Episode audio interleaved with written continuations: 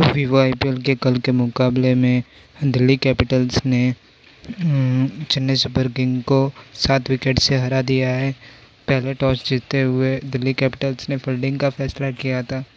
शुरुआत हुई Chennai super king के बैटिंग की तो स्टार्टिंग में ही दो विकेट जल्दी गवा गवा दिए। फिर इसके बाद मोइन अली और सुरेश रैना के बीच में अच्छी पार्टनरशिप हुई, पर मोइन अली जल्दी आउट हो गए और सुरेश रैना ने पचास, अर्धशतक ठोका।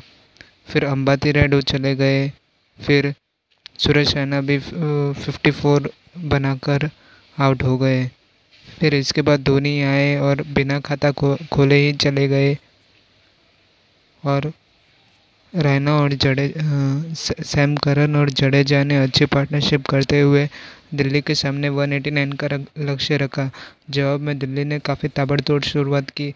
पंत और पृथ्वी शॉ और शिखर धवन ने दोनों ने ही एक सौ रन से ऊपर की साझेदारी की, जहाँ पर पृथ्वी शॉ ने रन बनाए सेवेंटी टू रन और वही शिखर धवन ने बनाए एटी फाइव रन। और और इतने और इतने रनों की और सौ के ऊपर की पार्टनरशिप करते हुए कहीं पे भी चेन्नई सुपर किंग को मैच में वापसी का मौका नहीं मिला और इसके चक्कर में दिल्ली ने ये मुकाबला सात विकेटों से जीता। और आज का मैच है के के आर और एस आर एच के बा एस आर एच के बीच। तो देखते हैं आज का मैच कैसे होगा। मैं मिलता हूँ आपको अगले ऑडियो में, तब तक के लिए गुड बाय